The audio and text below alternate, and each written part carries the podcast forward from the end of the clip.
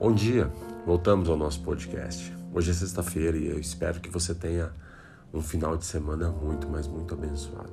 Eu aproveito para te convidar, se você é de Jaguariúna e região, para estar conosco em nosso culto.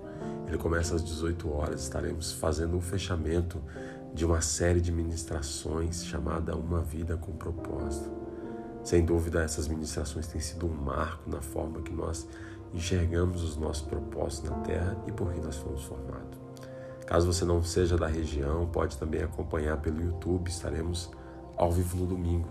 É só acessar o canal que eu vou estar deixando na descrição desse podcast. Hoje estamos no terceiro dia, como citei, vamos andar na Bíblia sobre vários acontecimentos, principalmente na vida de Jesus na sua última semana, onde ele se entregou em favor de nós para dar uma vida plena e abundante. No texto que nós lemos anteriormente, se você não acompanhou, você pode entrar no podcast anterior e ouvir. Falamos sobre a maior entrega de todas, a adoração mais genuína que foi entregue tanto financeiramente, talvez seja uma área onde mais dói nas pessoas, como também no orgulho, quando aquela mulher se derrama aos pés de Jesus e seca os seus pés com óleo, com os seus cabelos. Já no texto que vamos explorar hoje é o dia seguinte ao fato. Vamos para o texto.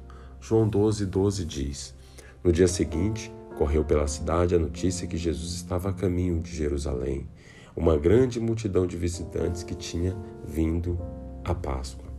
A Páscoa era o feriado mais importante para o povo judeu, o que fazia com que todo o povo vindo de várias partes do país e muitas outras vindo de várias outras nações, se hospedassem em Jerusalém para comemorar a Páscoa judaica.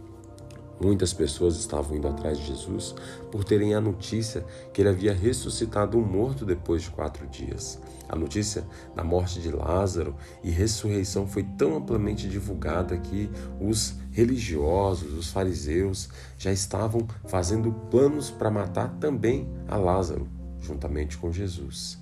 João 12, 10 e 11 diz: Então os principais sacerdotes decidiram matar também a Lázaro, pois, por causa dele, muito do povo o havia abandonado e crido em Jesus.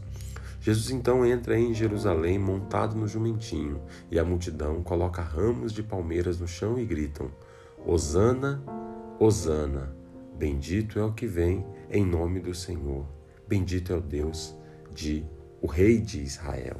João 12, 13. Essa era a forma de comemoração e honra que o povo comumente utilizava em suas festas para adorar a Deus, expressando felicidade. Você pode acompanhar isso no livro de Levíticos, capítulo de número 23 e versículo 40. Aqui, por mais que houve grande empolgação, o povo ainda gritava: Bendito é o Rei de Israel. E outro texto que meditamos, a multidão o reconhece como o profeta de Nazaré. Nós conhecemos o final da história, onde ninguém esteve com Jesus durante os seus últimos dias, a partir do momento que ele foi entregue até o momento da sua crucificação. Mas onde estava toda essa multidão? A Bíblia diz que muito desses que ali estavam balançando ramos, colocando no chão e gritando que Jesus era rei, foram facilmente convencidos e pediram a morte de Jesus. Mateus 27, 20 diz: Enquanto isso, os principais sacerdotes e líderes do povo convenceram a multidão a pedir que Barrabás fosse solto e Jesus executado. Mateus 27, 22 vai dizer: Pilatos perguntou: o que farei com Jesus chamado Cristo? Crucifique-o, gritou a multidão. Por que quis saber Pilatos? Que crime ele cometeu? Mas a multidão gritou ainda mais alto: Crucifica-o. Pilatos viu que nada adiantaria insistir e que o tumulto se iniciava, assim mandou buscar uma bacia de água, lavou as mãos diante da multidão e disse: Estou inocente do sangue deste homem. A responsabilidade é de vocês. Todo o povo gritou em resposta: Que os nossos descendentes sejam responsabilizados e a nós pela morte dele. Vamos estar estudando mais à frente sobre a crucificação de Jesus, mas eu queria me ater aqui sobre a entrada de Jesus em Jerusalém e sobre essa multidão que, ao mesmo tempo que ama, pede que ele seja crucificado. Nós, como seremos, como seres humanos, temos a tendência em ir com a multidão. Há um ditado popular que não está em consonância com a Bíblia que diz: a voz do povo é a voz de Deus. O que não é verdade, devemos sim entender, como está escrito em Provérbios 19, 11. Muitos são os planos do homem. Muitos são os planos no coração do homem, mas o que prevalece é o propósito do Senhor. Aqui em diante, Jesus, mesmo sabendo que ele era inocente, a multidão pede que ele seja crucificado e chegam a pedir que o sangue desse inocente caia sobre eles e sobre os seus descendentes. Quanta insanidade para uma multidão que há menos de uma semana queria colocar ele no trono. Essa inconstância vista no povo não é diferente em nossos dias. Nós continuamos um dia colocando Jesus no trono do nosso coração e dizendo: Ah, Jesus é Rei. E no dia seguinte estamos cometendo as mesmas falhas de sempre, fazendo com que o sacrifício de Jesus para a libertação dos nossos pecados e para nos dar a vida eterna pareça em vão.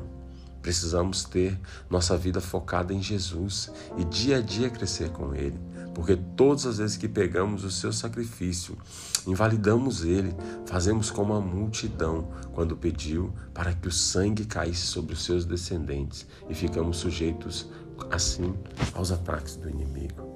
Mas essa entrada triunfal que Jesus levou à morte não é o fim da história. E você, se tivesse lá, faria diferente? Pois eu tenho uma grande notícia para você. Apocalipse 7, versículo 9 e 10 diz assim: Depois disso vi uma grande multidão, grande demais para ser contada, de todas as nações, tribos, povos, línguas, em pé diante do trono e diante do cordeiro.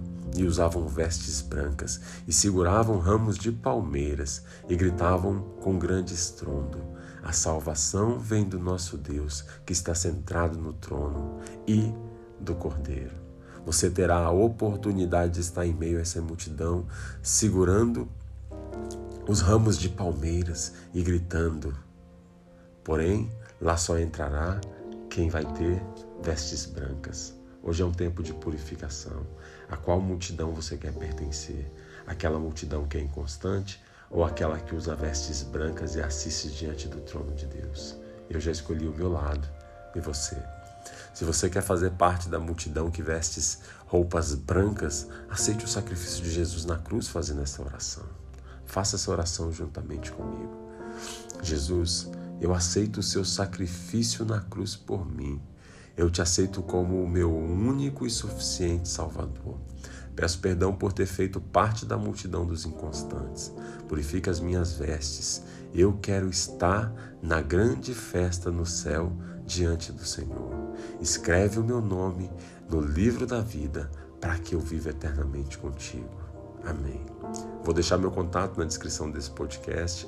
Caso você tenha feito essa oração pela primeira vez e quer ter uma ajuda para continuar seguindo, você pode contar comigo.